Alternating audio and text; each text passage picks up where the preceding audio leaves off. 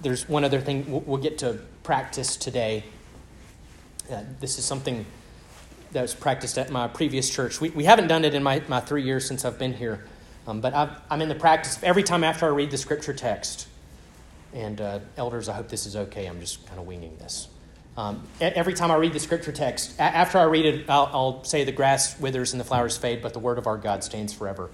I would love for you to join me in saying, The word of our God stands forever. Just add some more responsiveness into the service. So you'll have your first time to practice that today.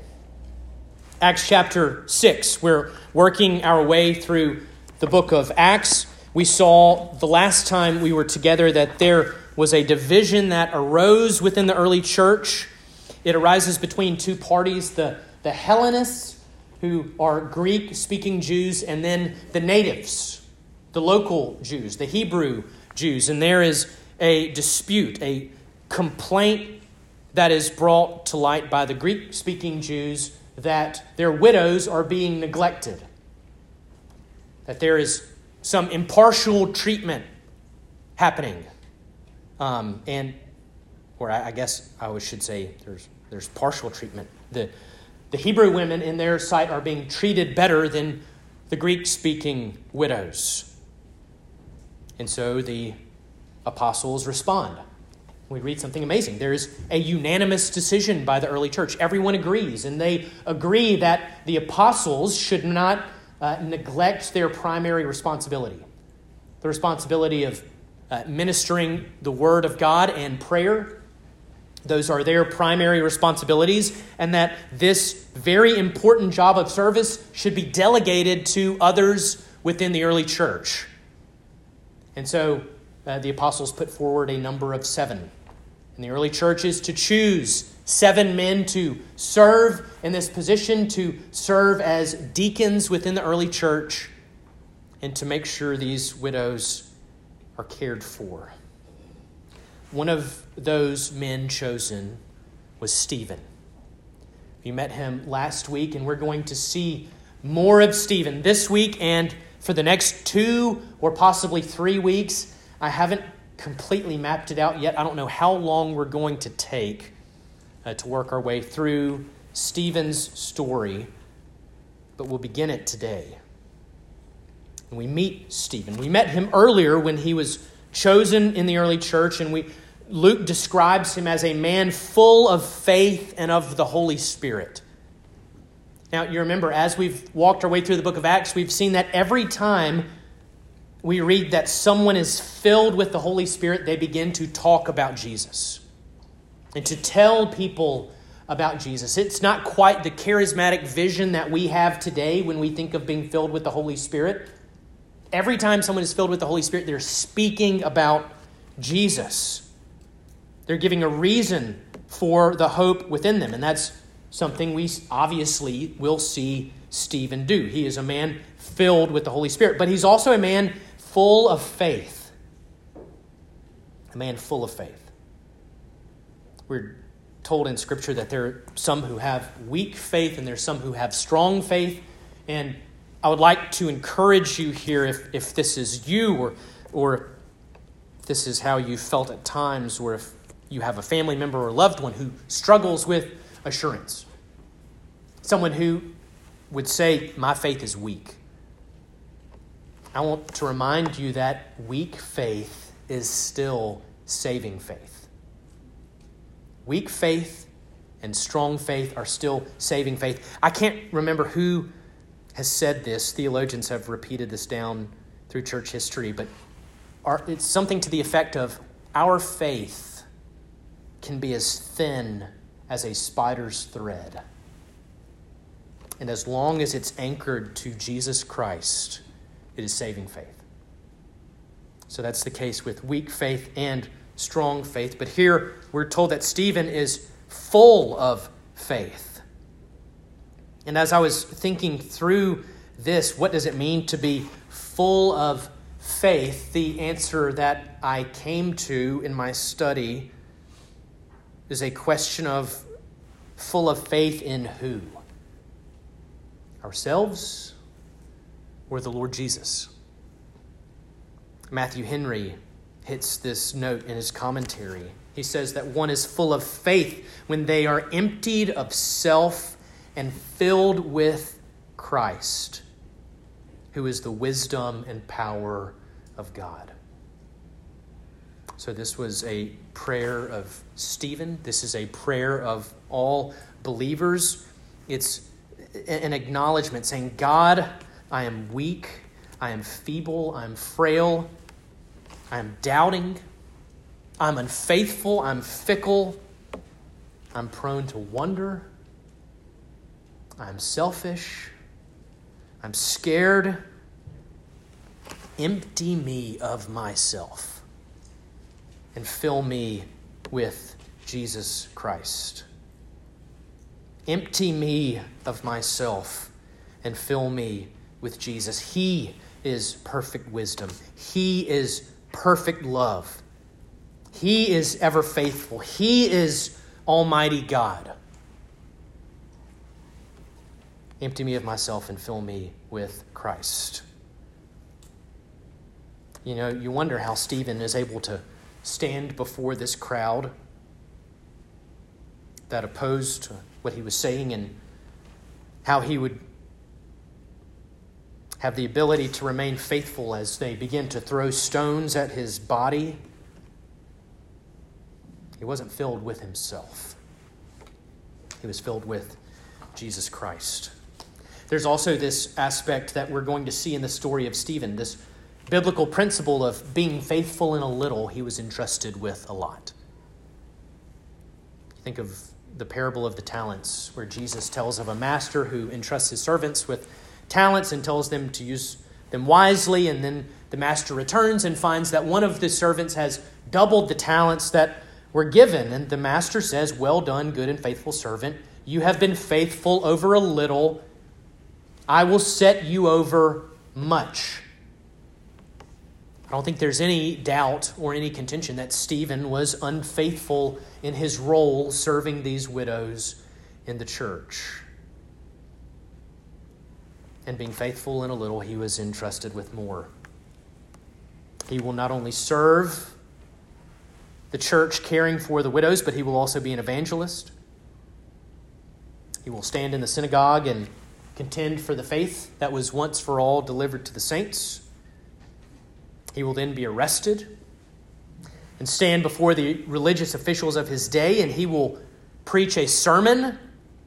Luke records it for us, and it is actually the longest sermon we have in the book of Acts.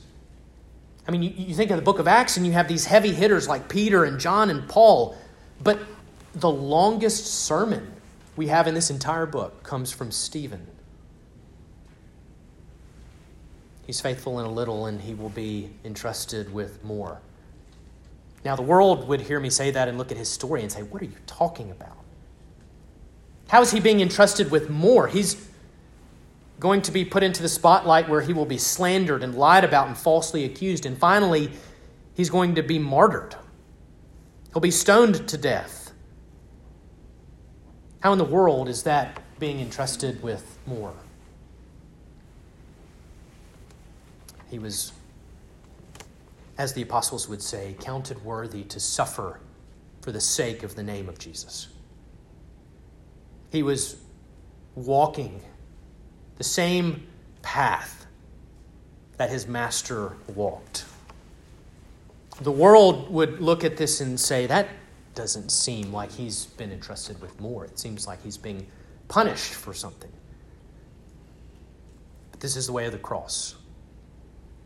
John Calvin writes in one of his commentaries, he says this quote, God has so ordered the church from the very beginning that death is the way to life and the cross is the way to victory.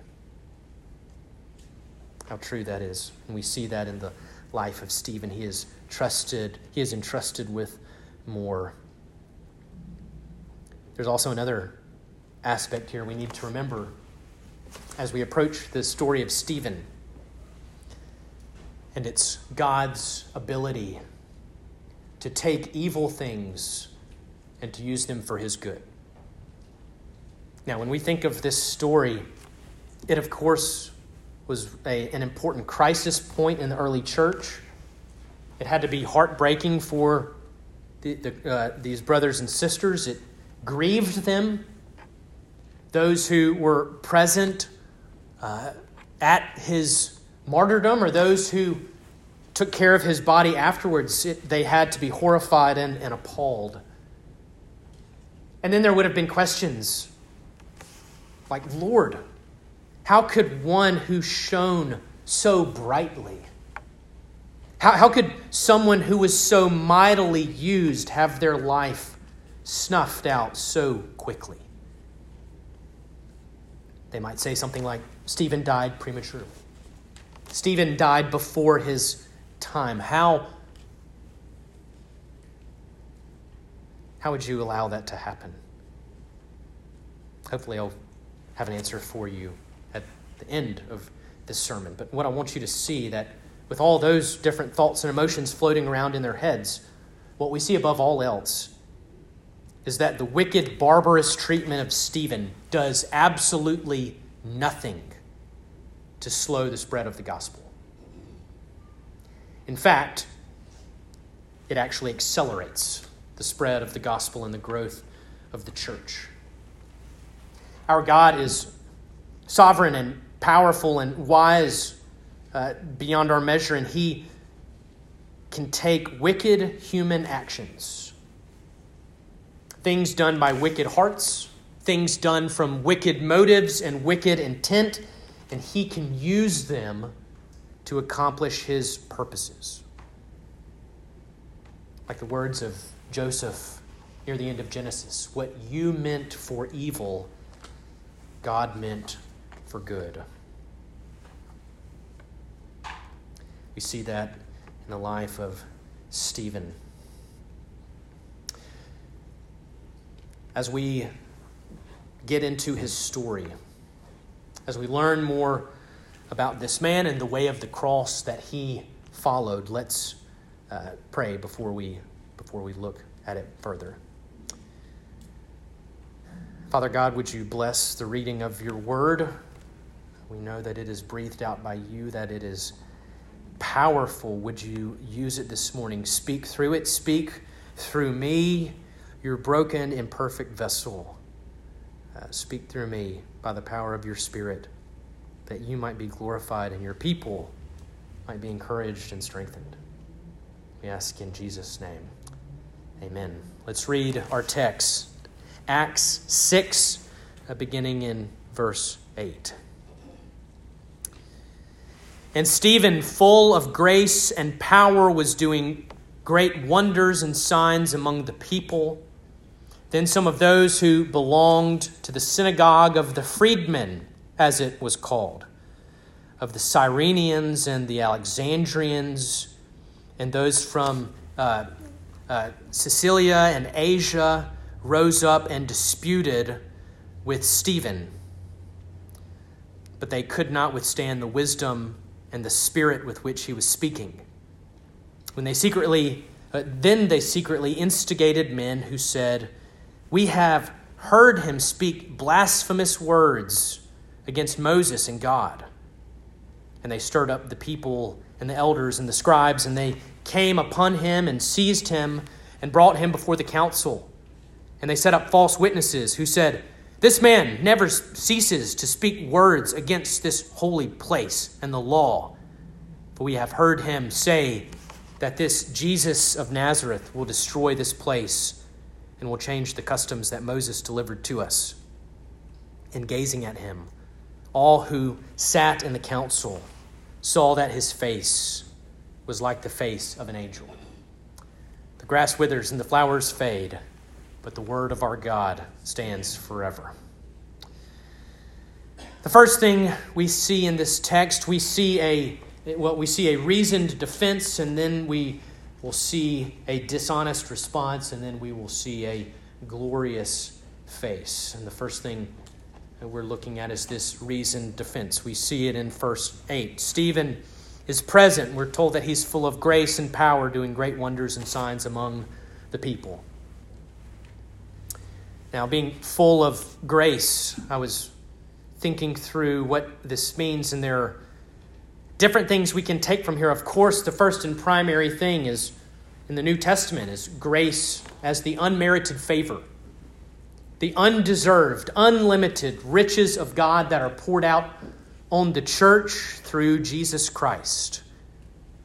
That the Lord Jesus has come uh, by the will of his Father in heaven to live a perfect life and then take upon himself the sins of his church, his people, and to die a death on the cross in their place for their sins, that the penalty and debt might be paid, and he might impute to them when they believe and reach out to him in faith, he would impute to them his perfect righteousness. This grace of God would be poured out onto the church.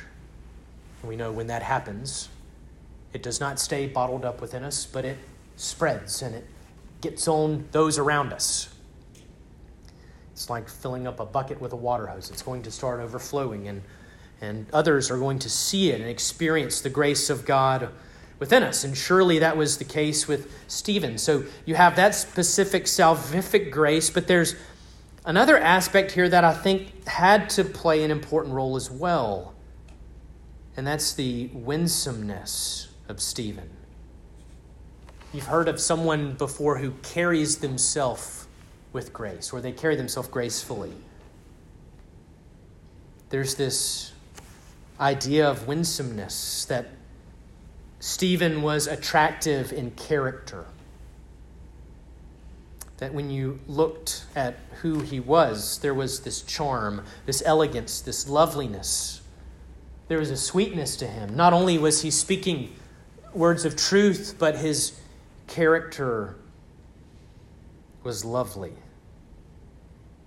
I think we all know it's possible to speak the truth, but not have this winsomeness to not be gracious. We could speak things that are true and not do so with a charm that would draw people in. Sometimes the problem is not what we say, but how we say it. But we see in Stephen that he was full of grace. He's also full of power.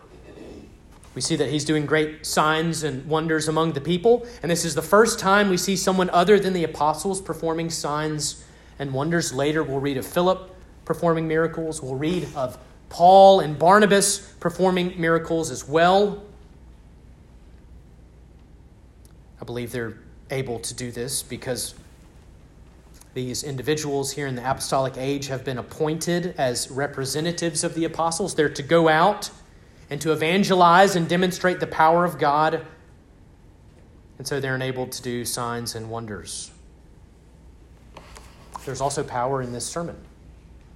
The, the longest sermon that Luke records for us in the book of Acts. And those words, the eloquence, the understanding, the argumentation, that did not originate with Stephen. That was the power of God in him, the Holy Spirit speaking through him in that sermon. Then there's also power that enabled him to persevere. So that as Stephen is being falsely accused and uh, uh, falsely accused and, and lied about, even as he's receiving stone after stone, not once does he cry out an angry insult. Not once does he speak words of recrimination and point his finger back at them. Not once does he defend himself. The power of God enables him to persevere and to remain firm even when he was taking those lethal blows. This was the power of God that filled him, that enabled him to do the things we will see in his story. We then meet his opposition in verse 9. Then some of those who belonged to the synagogue of the freedmen, as it was called, and of the Cyrenians, and of the Alexandrians and those from, I mispronounced this word earlier, it's a little difficult, Cilicia and Asia rose up and disputed with Stephen. This is his opposition. And notice this is a Greek speaking community. These are Jews, but Jews who have come from far off, who have been freed from slavery and now belong to this certain synagogue. And we see they come from Cyrene, which is in North Africa, Alexandria, which is obviously in Egypt, uh, Cilicia, which is in Turkey, as well as Asia, which is in Turkey. And what's interesting about Cilicia is that that's Saul, later known as Paul, that's his home province. That's the where the province in which Tarsus is located.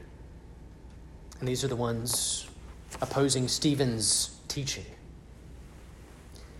And you know, you, you think about the vehement reaction that Stephen receives, and you have to wonder this is pure conjecture. You have to wonder are, are these foreign Jews more zealous than the locals because they've had to get tougher? You know, they've lived in far off areas, northern Africa, Egypt, Turkey. And they held to their Judaism, and that made them uncommon. It made them the other. It made them stick out. They were, they were different. Maybe they'd paid much on a personal level or a societal level for holding to their religion, and so this made them more ardent and more committed. And in the same way, it's easier to be a Christian in Mississippi than it is in Seattle or Portland or New York City. Or, I mean, just outside of the States. It's easier to be a Christian in the United States than it would be in Tunisia Libya, Morocco, Pakistan. Maybe that hardened them, and maybe that helps us understand the vehemence of their response. Maybe not. But these men had obtained freedom, as had Paul. They were citizens. And as we think about Paul, I keep calling him Paul, we will be introduced to him as Saul. It's very likely he was one of the main adversaries here in the synagogue, arguing with Stephen. He was from Cilicia. He was there at the stoning. He approved of it, perhaps. He was there present. I think he had to be there present. And he was calling into question this interpretation of the Old Testament where Jesus of Nazareth is said to have fulfilled all of the promises of God in the Old Testament. Well, in the course of this debate, we see that those in the synagogue opposing Stephen run into a brick wall. They could not withstand the wisdom and the spirit with which Stephen was speaking. And here again, we are reminded of the power of God working in Stephen. Stephen is an uneducated man. He did not go to college. He did not go to seminary. He had no formal training of any sort. And yet, the smartest, quickest, most decorated scholars in this synagogue cannot contend with him. Saul of Tarsus cannot contend with him because of the power of God working in Stephen. The Holy Spirit gave him eloquence, he was given understanding, wisdom, a discerning mind, spiritual insight, and they could not handle him. Paul prays a similar prayer in the beginning of the book of Ephesians. He is praying for the Ephesians in chapter 1 and he says, God, give them a spirit of wisdom and of revelation in the knowledge of Him. God, give us a spirit of wisdom. Give us a knowledge of you. What a wonderful prayer for us to remember. That described Stephen. They were unable to contend with him. And so, what's their response? Let's just lie. Let's just lie about him. Let's slander him. We can't defeat his arguments, so let's bear false witness and cut his legs out from underneath him. We see in verse 11, they secretly instigated men who said, We have heard him speak blasphemous words against Moses and God. So that's the first. Uh, that's the first accusation. He is blaspheming Moses and God. And in a moment, we're going to see just how ironic that charge is. We know they're lying about Stephen. It's, it's clear in what he's going to say about Moses in the very next chapter. Stephen is not blaspheming Moses, he's not blaspheming God. Maybe he was critiquing a hollow observance to the law of Moses. You know, they, they followed the letter of the law, but not its spirit. They might have been obedient to some of the commands, but their heart was far from God, and he called out that hypocrisy, as did Jesus. And maybe they took that as, oh, you're attacking Moses. But the lies work. In verse 12, the people are stirred up. They seize Stephen, bring him before the council. Verse 13, they set up false witnesses. And these witnesses say, This man never ceases to speak words against the holy place and the law.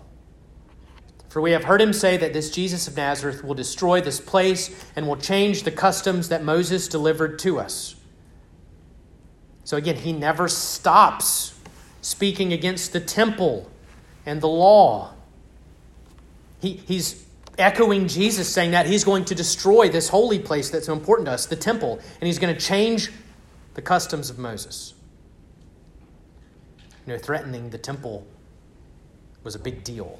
It was a very holy place to the Jews. It still is today.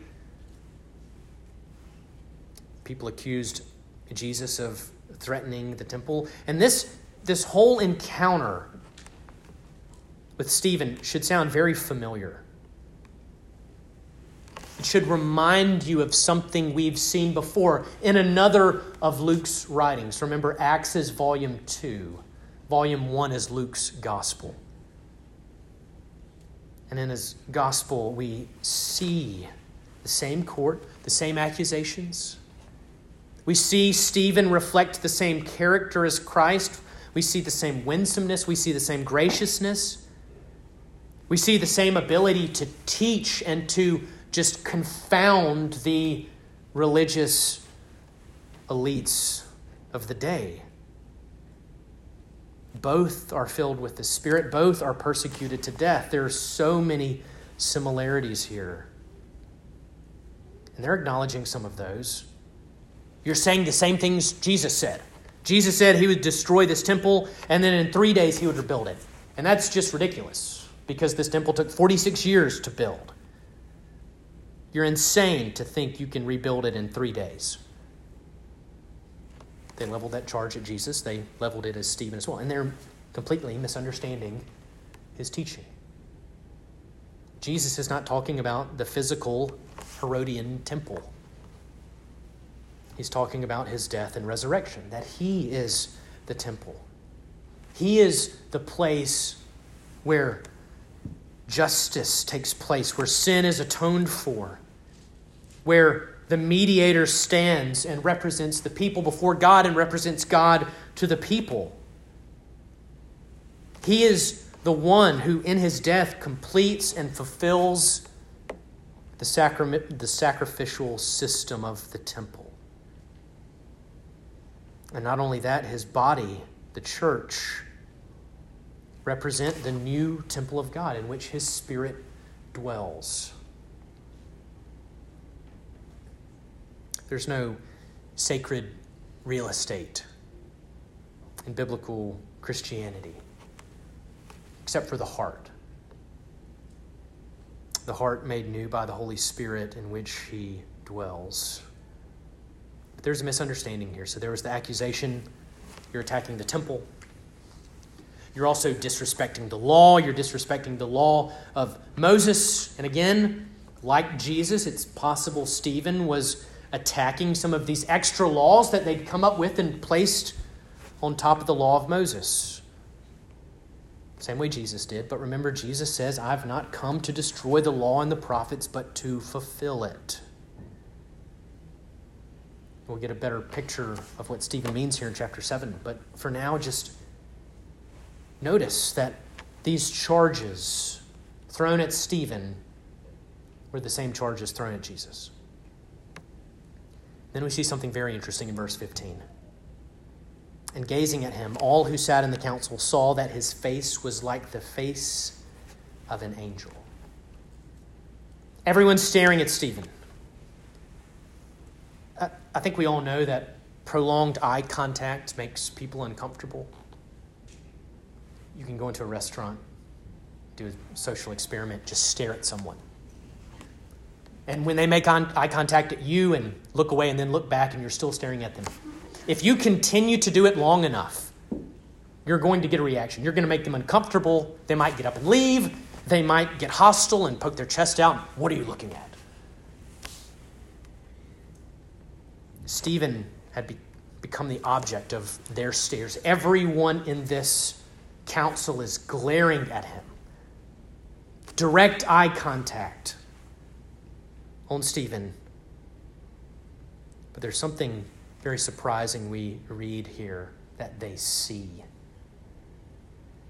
They begin to see radiance emanating from his face.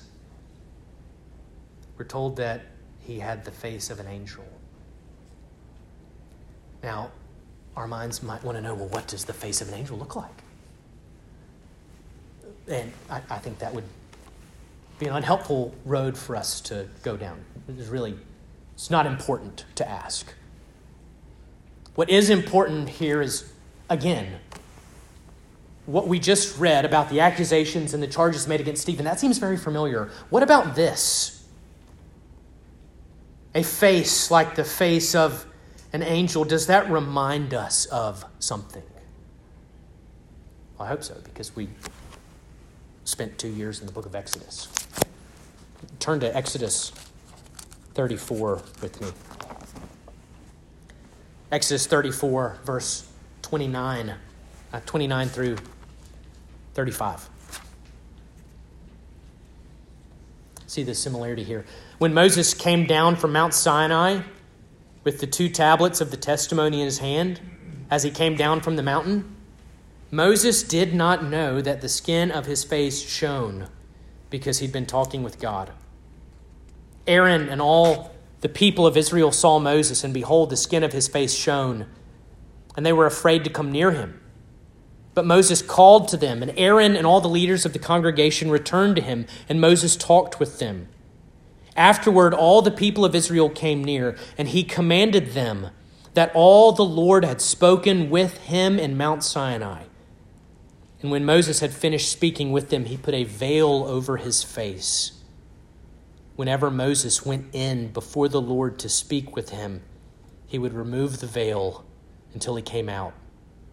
And when he came out and told the people of Israel what he was commanded, the people of Israel would see the face of Moses, that the skin of Moses' face was shining, and Moses would put a veil over his face again until he went in to speak with him.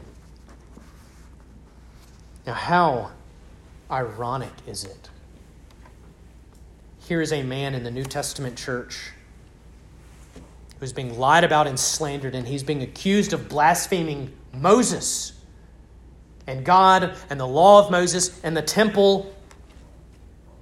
And yet, what is clearly visible on his face? The same marker we see in the life of Moses. Everyone in this temple would have been familiar with Exodus 34, every single one of them, and yet they are so blind in their sin, they miss it. Here is a man who has spent time with God. It's obvious.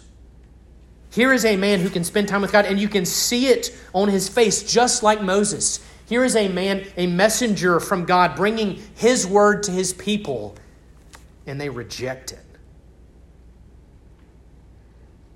They miss it. They accuse him of attacking Moses, and he looks like Moses. We shouldn't be surprised by this. We, we've been very blessed uh, in our country and in our state, our city, with the freedom that we have as Christians. We haven't received hostility like Stephen has or like other Christians have elsewhere. But we need to acknowledge that the closer we walk in the footsteps of Christ, the more we're going to experience the same hostility. It should not surprise us. Maybe in the South it's more passive aggressive or kinder, but the hostility will still be there. But we shouldn't be surprised. There's one last thought I had that I want to end with. And it's this idea of Stephen's ministry being over so quickly. You know, there's we only have a couple chapters about Stephen. There's a whole lot we do not know about him. One, one pastor made the comment that Stephen emerges on the stage of redemptive history for a brief period of time.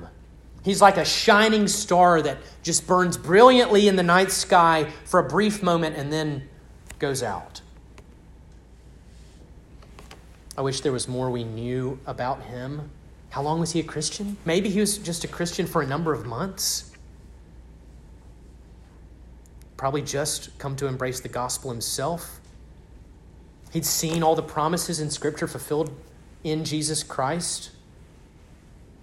And he testifies to that truth, and in a very short period of time, his pilgrim's journey ends.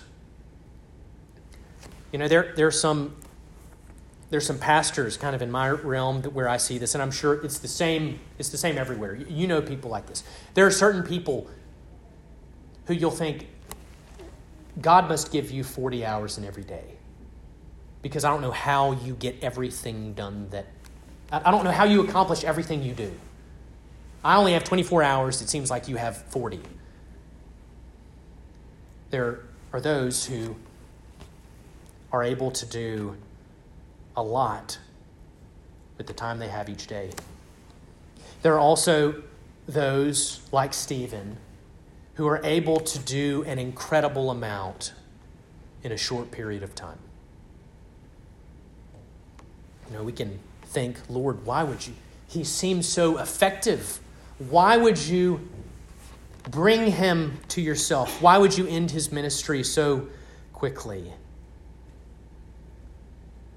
And I don't think there's a definite answer we have. God will not answer that question for us, but I think there are implications that we can learn. And there's a reminder here to make the most of the time that we have.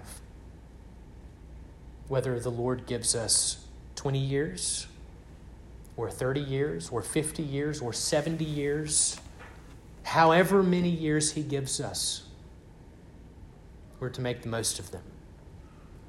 Stephen made the most of his time. There's another example I love from church history a man named David Brainerd. Now, you can purchase his diary. Jonathan Edwards put it together, and it's a treasure. Uh, David Brainerd was an American missionary. He uh, ministered to the Native Americans uh, the, in New Jersey, the, the Delaware Indians. And Brainerd is one of these, like Stephen, who was a brilliant star shining in the sky for a brief moment and then goes out. Brainerd died from tuberculosis at the age of 29. I believe he contracted tuberculosis earlier in his life and struggled with it for a number of years, but finally died a very tough death in the home of Jonathan Edwards at the age of 29. I think during that time, he, his, his, his nurse was Jonathan Edwards' daughter, uh, Jerusha. I think they became engaged during that time. Uh, he died, I believe, in October, and she went on to die in January because she contracted tuberculosis from him in caring for him. But he's another one of these examples. And there's a quote at the beginning of his diary I wanted to read to you that I think describes Stephen's life as well and is a wonderful encouragement for uh, us to remember. Here it is. Quote, let us remember that Brainerd was no veteran. He died young, before he'd completed 30 summers. His course was finished when many of us are still engaged in girding ourselves for the race. He finished in the noblest sense. For if he had tarried through 80 slow moving years, he could scarcely have bequeathed a more impressive example to the Church of Christ. It was as if he compressed into the briefest space that which in other cases is accumulated through the experience of a long, drawn out life. And they, they give this illustration. The author says when, when a dragonfly rends its old husk the har- and, and harnesses himself in clear plates of sapphire mail, he has but one or two sunny days over the fields and pastures wet with dew. Yet nothing can exceed the marvelous beauty in which he's decked. The flowers of the earth, no flowers of the earth have such a blue, heightened as the pure color of the metallic shine of the insect's armor. So it sometimes is in the higher sphere. The complete the completest spiritual loveliness may be attained in the shortest time, and the stripling may die a hundred years old in character and grace. Brainerd is a conspicuous and inspiring instance of that truth. As we look at his life and we look at Stephen's life and we realize how God used them in the time they had would that inspire us? That no matter how many years the Lord gives us in His providence, would we make the most of them? I love this quote that Brainerd finished his race while many of us are still girding ourselves up. We're still stretching and tying our shoes and running to the porta potty and eating bananas, and we're just waiting around to start the race, and he has already finished it would we make the most of the time that is given to us to do the work of the Lord here and now, to speak the truth, to be gracious in it. Let's pray. Father God, one note that we just saw over and over again was that everything we see in Stephen was done by your power. His speech, his endurance, his perseverance, everything was done by your power. Father, would you do the same within us? Empty us of self, fill us with Jesus, fill us with grace, fill us with power, and use us, Lord. Use us to make the most of the time that you've given to us. Help us to not be those who say, I'll get to that tomorrow. I'll get to that next month. I'll really pursue holiness next year or at a different stage in life. Father, now. Help us. As Stephen was a brilliant star shining in the sky for a brief period of time, and as David Brainerd was like a beautiful dragonfly flying over the fields for a short amount of time, Father, would you use us? again, not so that we would receive praise and admiration, but that brothers and sisters in Christ would look to you and be encouraged by your faithfulness and your power to use broken vessels like us. We ask all this in Jesus' name. Amen.